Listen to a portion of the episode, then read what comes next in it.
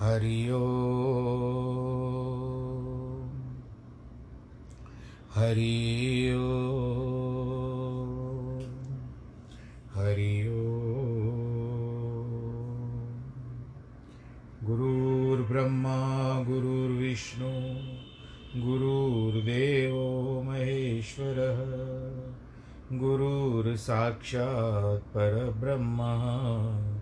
तस्मै श्रीगुरवे नमः।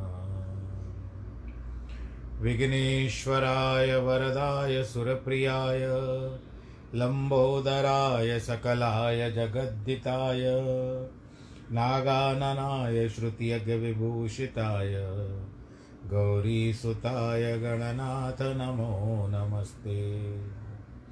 नाहं वसामि वैकुण्ठे योगिनां हृदयेन च। मद्भक्तां यत्र गायन्ति, तत्र तिष्ठामि नारद। जिस घर में हो आरती, चरण कमल चितलाय, तहाँ हरि वासा करे, ज्योत अनंत जगाए जहाँ भक्त कीर्तन करे, बहे प्रेम दरिया। तहाँ हरि श्रवण करे सत्यलोक से आए। सब कुछ दीना आपने, भेंट करूँ क्या नाथ? नमस्कार की भेंट लो, जोड़ू मैं दोनों हाथ। जोड़ू मैं दोनों हाथ। जोड़ू मैं दोनों हाथ। शान्ताकारं भुजगशयनं पद्मनाभं सुरेशं।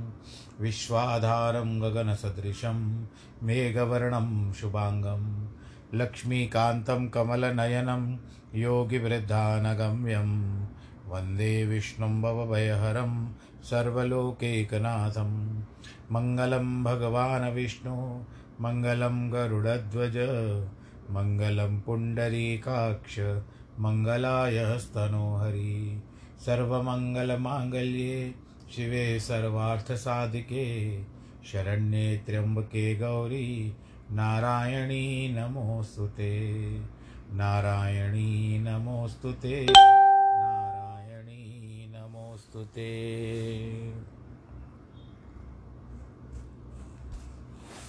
श्रीकृष्णगोविन्द हरे मुरारे, हे नाथ नारायण वासुदेव श्रीकृष्ण गोविन्द हरे मुरारे, हे नाथ नारायण वासुदेव हे नाथ नारायण वासुदेव श्रीनाथ नारायण वासुदेव हे नाथ नारायण वासुदेव श्रीनाथ नारायण वासुदेव श्रीकृष्ण गोविन्द हरे मुरारे, हे नाथ नारायण वासुदेव, हे नाथ नारायण वासुदेव। नारायणं नमस्कृत्यं नरं चैव नरोत्तमं। देवीं सरस्वतीं व्यास ततो जयमुदीरये कृष्णाय वासुदेवाय, हरे परमात्मने, प्रणतक्लेशनाशाय, गोविन्दाय नमो नमः। सच्चिदानन्दरूपाय विश्वोत्पत्त्यादिहेतवे तापत्रयविनाशाय श्रीकृष्णाय वयं नुमा। यं प्रव्रजन्तमनुपे, तमपेतकृत्यं द्वैपायनो विरह, कातर आजु आवह।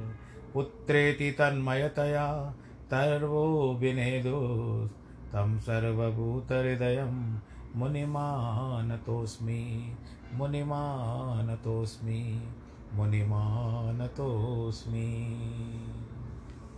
बोलो कृष्ण कन्हैया लाल की जय, श्रीमद् भागवत महापुराण की जय। भक्तजनों, श्रीमद् भागवत की सप्ताह, इस भागवत पोथी को सप्ताह कर आदत हो गई है। भागवत की कथा को इस पुराण को प्रणाम करने। भगवान श्री इसके जो नायक हैं, भगवान श्री कृष्ण उनको भी प्रणाम करें। कल दो तीन दिन से आप राजा पुरंजन की कथा सुन रहे हो। अब उसका परिवार भी आपने सुन लिया, उसके पत्नी के बारे में भी आपने सुन लिया। पहला घंटा बचपन है, दूसरा जवानी है, तीसरा बुढ़ापा है। और बुढ़ापे में रोग घेर लेते हैं। तो ये जो विज्ञान बताया गया है हमारे शरीर के साथ जोड़ करके नारद मुनि जी को, नारद मुनि ने प्राचीन भरी जो प्रचेता के पिता थे, उनको सारा कुछ बताया है। नारद जी आगे कहते हैं कि, हे वर्षवन, भय नामक यवनेश की सेना के जो बलवान योद्धा मतलब ये योद्धा कौन है? रोग। वह प्रज्वार और काल कन्या के संग घूमने लगे। हे नरेश, उन्होंने एक दिन वेग से भूमि के भोग युक्त जीर्ण, यानी बिल्कुल टूटा फूटा प्राण रूप सर्प से रक्षित थी बूढ़ा हो चुका था सर्प भी। उस पुरंजन की पुरी को आकर झटपट घेर लिया। काल कन्या पुरंजन की पुरी को बलात्कार भोगने लगी, जिससे तिरस्कृत पुरुष शीघ्र निस्सारता को प्राप्त होते हैं। सब नगरी के चारों ओर द्वारों को में होकर यवनराज सैनिक नगरी में घुस भांति भांति की पीड़ा देकर उसको लूटने लगे। आपको पता चलता है कि किस तरह से रोग आपके शरीर के भीतर प्रवेश कर लेता है। और धीरे धीरे सारे शरीर के जो आ, चलत है हल क्या कहते हैं कि चलन होता है शरीर का हलत चलत जो होती है वो एकदम से धीरे धीरे करके बंद होते जाते हैं। अभी जैसे वर्तमान में करोना है, कहाँ से उठा के आते हैं पता नहीं होता। कोई सीधा फेफड़ों पर असर करता है, ख़त्म कर देता है, नुकसान कर देता है। और आजकल तो हार्ट अटैक भी कर रहा है भाई, इसके लिए थोड़ा सा बच करके रहिए, संभाल करके रहिए। सबसे भूल हो सकती है, ऐसे नहीं, हमसे भी भूल हो सकती है। परंतु फिर भी दूसरे को सचेत करना एक मनुष्य का कर्तव्य होता है। इस प्रकार पुरी में पुरंजन की पुरंजन ने पीड़ा देखी, तब अभिमानी पुरंजन कुटुंब की ममता से व्याकुल होकर अनेक प्रकार के तापों से पीड़ित होने लगा। उस काल कन्या ने जिससे मिलाप किया, वह श्रीहीन, कृपण विषय में लगी हुई आत्मा बुद्धि उसकी नष्ट हो गई और गंधर्वों ने बल से सर्व ऐश्वर्य नष्ट कर दिया। जब पुरंजन की पुरी सब वैभव लूट कर विध्वंस कर दिया, तब पुत्र पौत्र इत्यादि जो थे मतलब इंद्रियाँ और कार्यकर्ता, इंद्रियों के देवता को भी प्रतिकूल हो गए। मनवांचित विषय न देने और अवांछित विषय देने से निरादर करने लगे। अपने वश में न रहे। अपनी प्यारी पत्नी ने भी सुहृदता त्याग दी, वो प्रेम निकाल दिया। बुद्धि भी ठिकाने न रही, स्त्री भी अपनी न रही। अपनी देह को जरा सा कन, जरा कन्या से ग्रसित देकर पांचाल देश को, जरा का मतलब होता है बुढ़ापा। विषय शत्रुओं से विघ्न दुखित देखकर राजा पुरंजन मन में अत्यंत चिंता करने लगा। उसके दूर होने का कोई यत्न न बन सका।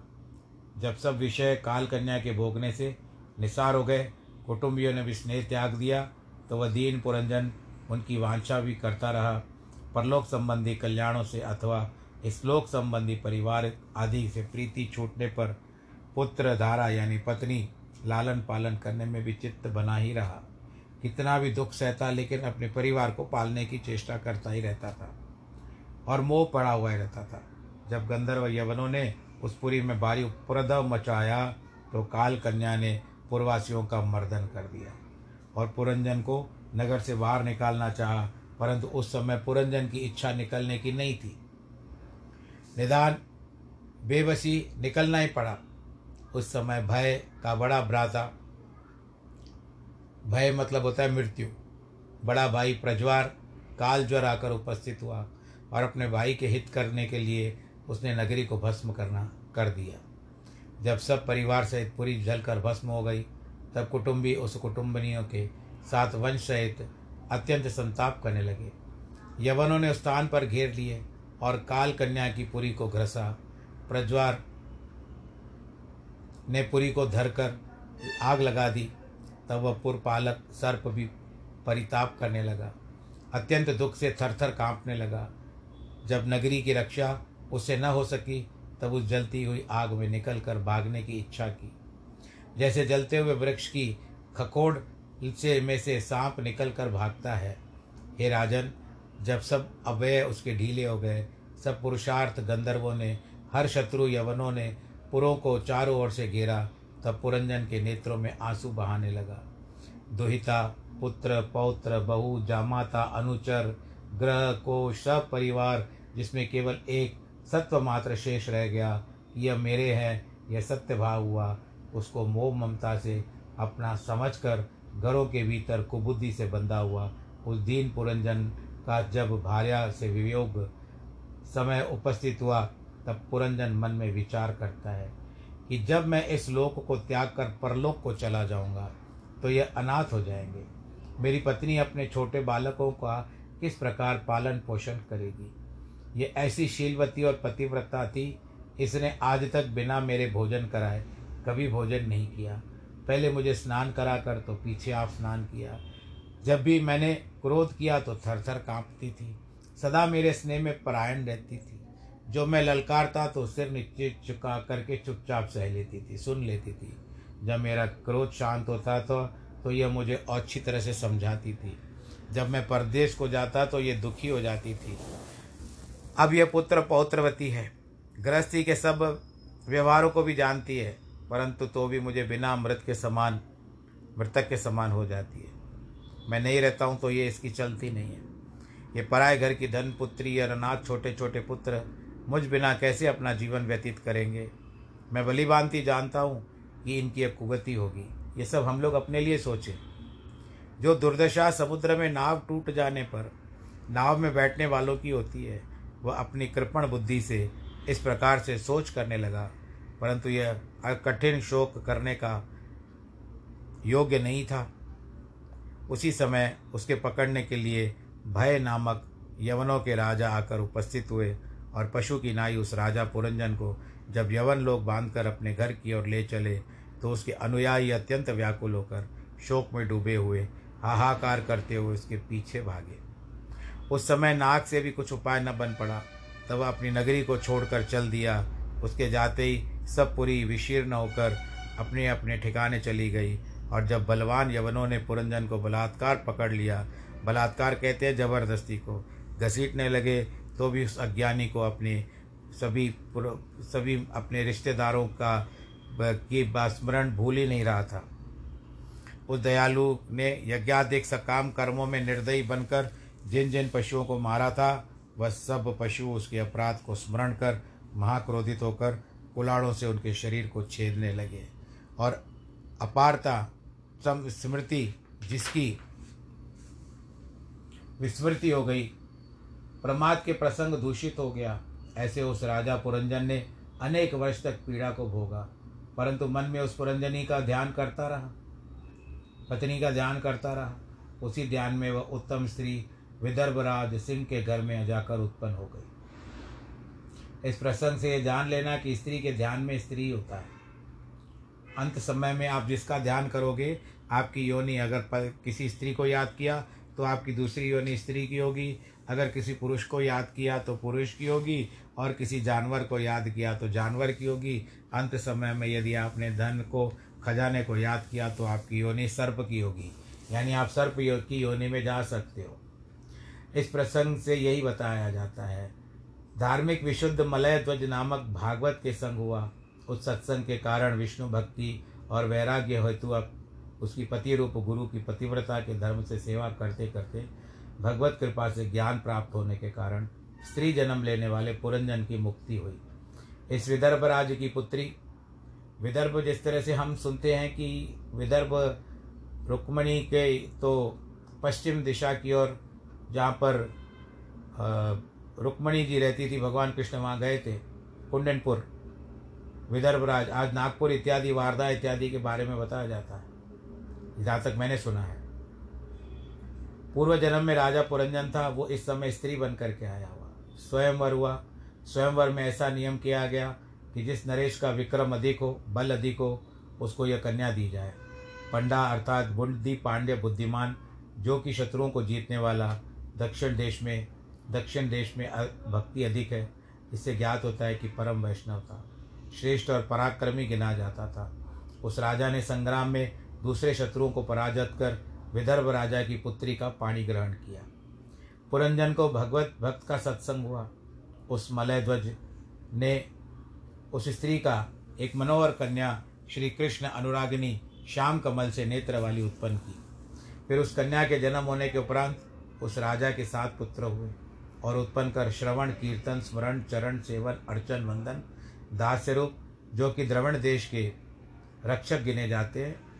ये सात पुत्रों में एक एक कनेक सुत उत्पन्न हुए। श्रवण आदि भक्ति के सात्विक, राजस और तामसिक अनंत भेद हैं। जिसके वंश के अनेक संप्रदाय हैं, उस पृथ्वी की मनवंतर से भी कुछ अधिक काल तक रक्षा करेंगे और अज्ञानियों से बचाएँगे। पांड्य राजा की कन्या कृष्ण सेवा में रुचि जी, जो कि उत्तम व्रत उत्तम व्रत होता है, शम, दम आदि। धारण करने वाली थी, उसका विवाह अगस्त्य यानी मुनि के साथ हुआ, यानी मन के साथ हुआ। अगस्त्य, इस स्त्री में दृढ़च्युत नाम वैराग्य पुत्र उत्पन्न हुआ। दृढ़च्युत के इद्मबाहु नामक पुत्र हुआ। ब्रह्मज्ञानी गुरु की शरणागत लेना, ब्रह्मज्ञान की शिक्षा लेने के लिए गुरु के समीप जाना, उस समय संविदा हाथ में लिए वेद में आ गया है। इस कारण इद्म समित को वाह अर्थात उठाने का अर्थ है, वह गुरु की शरणागत होने से सूचित करता है। वैराग्य होने से गुरु की शरणागत जाना बन सकता है। इसीलिए वैराग्य और इत्मभाव के पिता पुत्र का संयोग और वैराग्य पिता अगस्त अर्थात मन और माता, कृष्ण सेवा की रुचि को कहा। यह भी होना है। राज ऋषि मलय ध्वज अपने पुत्रों को पृथ्वी के विभाग करके पृथक पृथक सबको बांट दिया। नवदा भक्ति के श्रवणाधिक नौ प्रकार के पुत्रों का उनको अंतर्गत बना दिया। फिर उस राजा ने भगवत भजन करने को कुलाचल पर्वत जाने की भावना की। मदभरे नेत्र वाली रानी वैदर्भी ग्रह पुत्र भाजन को त्याग कर ऐसे चलने लगी, जैसे चंद्रिका चंद्रमा के पीछे पीछे चलती है। ऐसे ही अपने स्वामी की पीछे दौड़ी स्त्रियों के लिए पति की सेवा ही मुख्य है, क्योंकि स्त्रियों तो स्त्रियों के तो पति ही परमेश्वर होते हैं। वहाँ चंद्रवासा, ताम्रपर्णी और वटोदका नामक बड़ी गंभीर गंभीर नदियाँ हैं। अनेक पावन पवित्र जल से स्नान कर दोनों स्त्री पुरुष अपने अंतकरण को शुद्धि और देह के मलों को विनाश किया। कंद, मूल, फल, दल, तृण व जल से निर्वाह किया। फिर शरीर को कृष कर ऐसा महाकठिन तप करने लगा। फिर शीत, गर्मी, पवन, वर्षा क्षुदा प्यास, प्रिय, अप्रिय, सुख, दुख इन जीत कर समदर्शी हो गया। जब जप, तप, यम नियमों के करने से सब वासनाएँ भस्म हो गई। तब राजा ने इंद्रियाँ, पवन, अंतकरण मन को जीत कर अपने आत्मा को पर ब्रह्म में लगाया। देवताओं के सौ वर्ष की खम्भ की नाई स्थित होकर वह राजा एक स्थान पर खड़ा हुआ। निरंतर भगवान वासुदेव में प्रीति रखने से उसको शरीराधिक अनात्म वस्तुओं के कुछ ज्ञान नहीं रहा। आत्मा की व्यापकता मान और आत्मा में भिन्न ही रहती है। हे राजन, संसार को उसने स्वप्नवत समझा, जिसका साक्षात भगवत, भगवान रूप गुरु ने बलि प्रकार वेद विचार किया है। ऐसे विशुद्ध ज्ञान दीपक चारों ओर से प्रकाश हो वो अपने आप को समझ लेना कि जो ब्रह्म है वह मैं हूँ, जो मैं हूँ वो ब्रह्म है।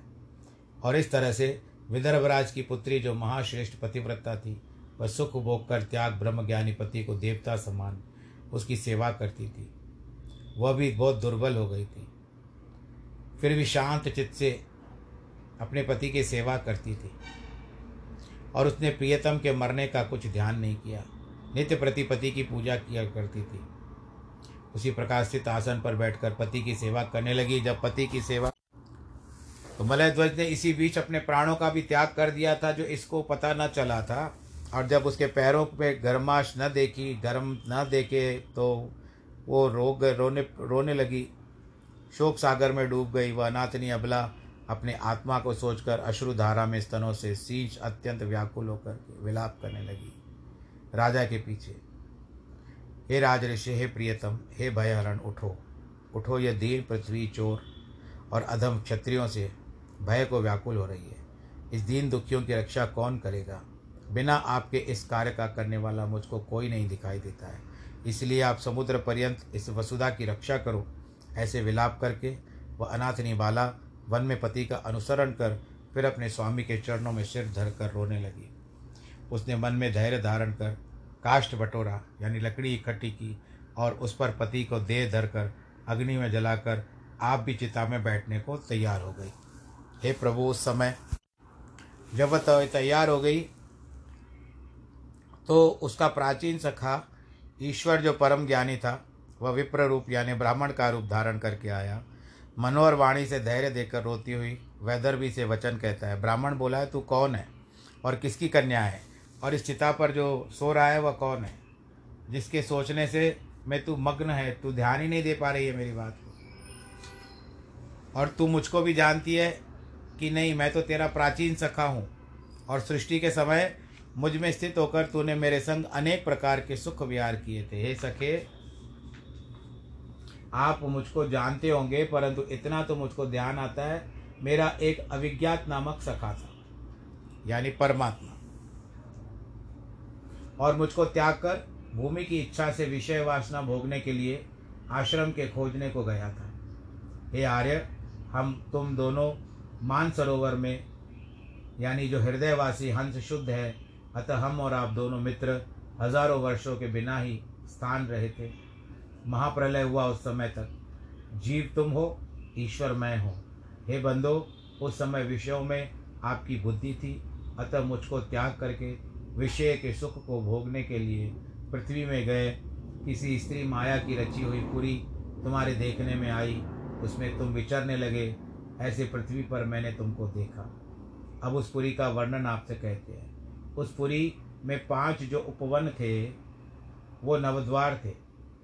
एक उस पुरी का रक्षक था, तीन कोट थे, छह वणिक थे, पाँच हाटे थी, पाँच ही मूल कारण थी, एक स्त्री वहाँ की स्वामिनी थी ऐसी वह पुरी थी। हे प्रभु, शब्द, स्पर्श, रूप, रस, गंध, शब्द जो हम कानों से सुनते हैं, शरीर की मात्राएँ, पंचतन मात्राएँ, शब्द जो हम कानों से सुनते हैं, स्पर्श जो हम अपने शरीर से अनुभव करते हैं रूप आँखें देखती है, रस जीवा लेती है और गंध नाक।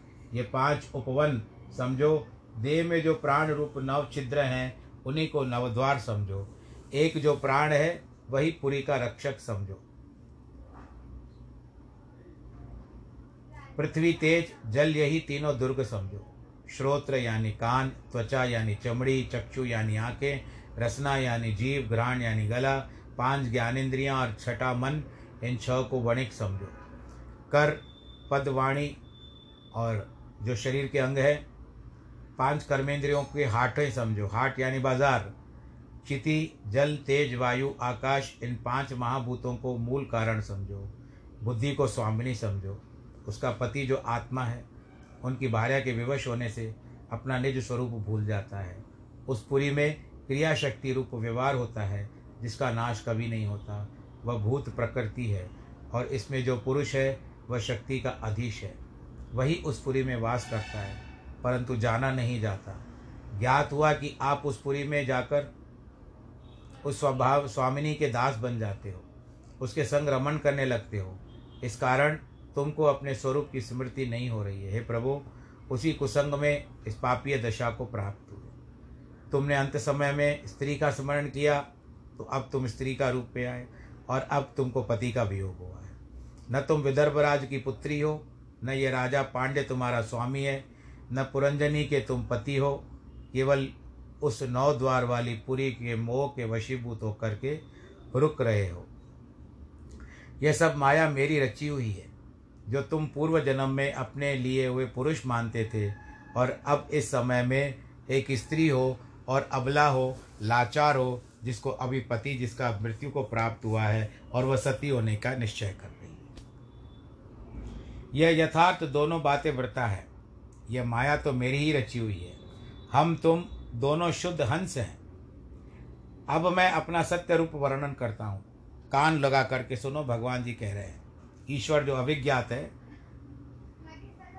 उसे मेरी गति देखो। हे जीव, हम दोनों एक दोनों एक ही है, जो तू है, वह मैं हूँ। इस बात को ज्ञान रूपी नेत्रों से विचार करके देख ले। अलग नहीं है। जो पंडित है, वे कभी हमारे तुम्हारे बीच में भेद नहीं समझते। जो तो अल्पज्ञ सर्व भेद कैसे मानते हैं?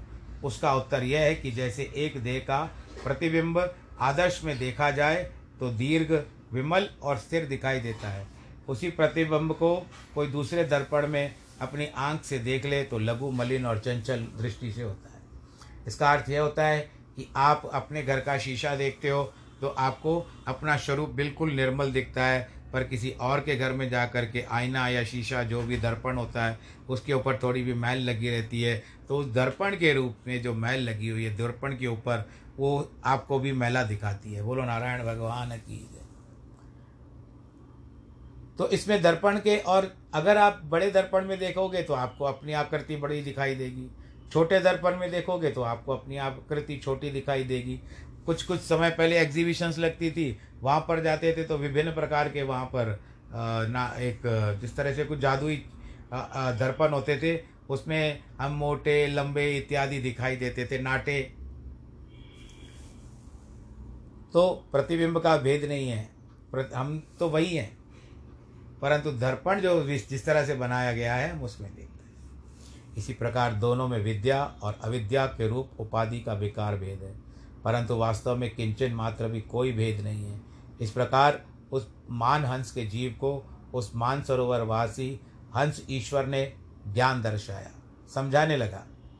तब उसने अपने स्वरूप को स्थित होकर ध्यान किया तो ध्यान करते ही उसको सब कुछ याद आ गया कि ये जो ये है, वो मैं हूँ, जो मैं हूँ, वो ये है, मुझमें राम, तुझ में राम, और सब में राम है।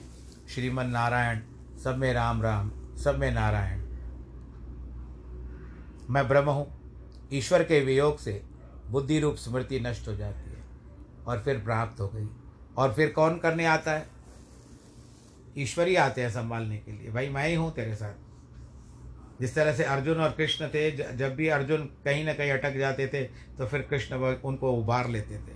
तो यही बात है, हे प्राचीन बरषि मैंने तेरे आगे साक्षात आत्मज्ञान की कथा कहता तो भी तू नहीं समझता, न तेरे ध्यान में आता। इसीलिए आध्यात्म ज्ञान परोक्ष करके हमने तुझको दिखाया। परोक्ष उसको कहते हैं, जो नेत्रों से देखने में न आए और परोक्ष रीति से वर्णन करने का यह अभिप्राय है कि भगवान विश्वकपाल इस इतिहास के विचार से चित्त में प्रकट होते हैं। जाको तू नर्तन मानत, यह आप रूप भगवान है। अहंकार से जब से जब से घेरो, कहन लगा मेरो और तेरो। भूल गयो निज रूप अनेरो तू सर्वज्ञ सुजान है, भली बुरी करनी जब कर है, बंधन में तवही तो पर है। निष्क्रिय को कछु नाही डर है तो को कर्म की आन है। मैं हूँ देह, यह देह है मेरी, केवल यह भूल है तेरी। पंच तत्व की यह तो डेरी, जान क्यों भया अजान है। सतचित आनंद भाव सवारो पंच कोशिते हो जा न्यारो। नाम रूप कल कछु नाही निहारो यही निर्मल ज्ञान है। बोल कृष्ण कन्हैया, लाल की है तो ये जो आपने विज्ञान के बारे में सुना, शरीर का किस तरह से मेल जोल है प्रभु के, और देखो, अगर हम जीवन में भी रहते हैं तो कितना भी नास्तिक व्यक्ति हो, उसकी मृत्यु हो जाती है तो लोग उठाते समय, आजकल तो वो भी बंद हो गया है भाई, कितना दुष्कर समय आ चुका है। कितनी वेदना होती है कि आज कई लोग भगवान न करे ऐसे सबकी दिवंगत की आत्माओं को शांति प्रदान करे भगवान जी। तो उसके लिए आज राम नाम सत्य है करने वाला भी। कई स्थानों पे नहीं मिलते। नहीं तो अस्थि को लेके जाते थे। उसको राम नाम सत्य है, राम नाम इत्यादि सत्य है कहते हुए ले जाते थे। पर वो आज समय नहीं है। बस सरकार वाले ऐसा, यदि कोई होता है कोविड में कोरोना में तो राम नाम सत्य करने वाला भी नहीं होता है। बस आग में झोंक करके आ जाता तो बस अपना ख्याल रखिए। प्रभु आपके संग है, पर करना कर्तव्य आपका भी काम है। अपने हाथों को धोते रहिए, साबुन से बाहर से आए कहीं भी, और अनैच्छिक वस्तुओं का परित्याग करें। मुख पर मास्क लगाएँ भीड़ भाड़ के इलाकों से बचें, और जितनी सामाजिक दूरी हो सके, सोशल डिस्टेंस को मेंटेन करें। बहुत सारे लोगों के बीच में न जाएँ और दूर से ही अभिवादन करें। हाथ जोड़ना भी, आजकल विदेशों में भी ये परिचालन हो चुका है कि वो सब लोग भी हमारे भारतवर्ष की तरह हाथ जोड़ते हैं। हल्लो, हाय, सब छूट गया है उनका भी। तो बस ये ईश्वर सबको ऐसे सद्बुद्धि दे। आप लोग भी खुश रहो। जिनके वैवाहिक वर्षगांठ है, जन्मदिन है, उनको बहुत बहुत बधाई। और सर्वे भवंतु सुखिन, सर्वे संतु निरामया, सर्वे भद्राणी पश्यंतु माँ कश्चित दुख भाग भवेत। नमो नारायण।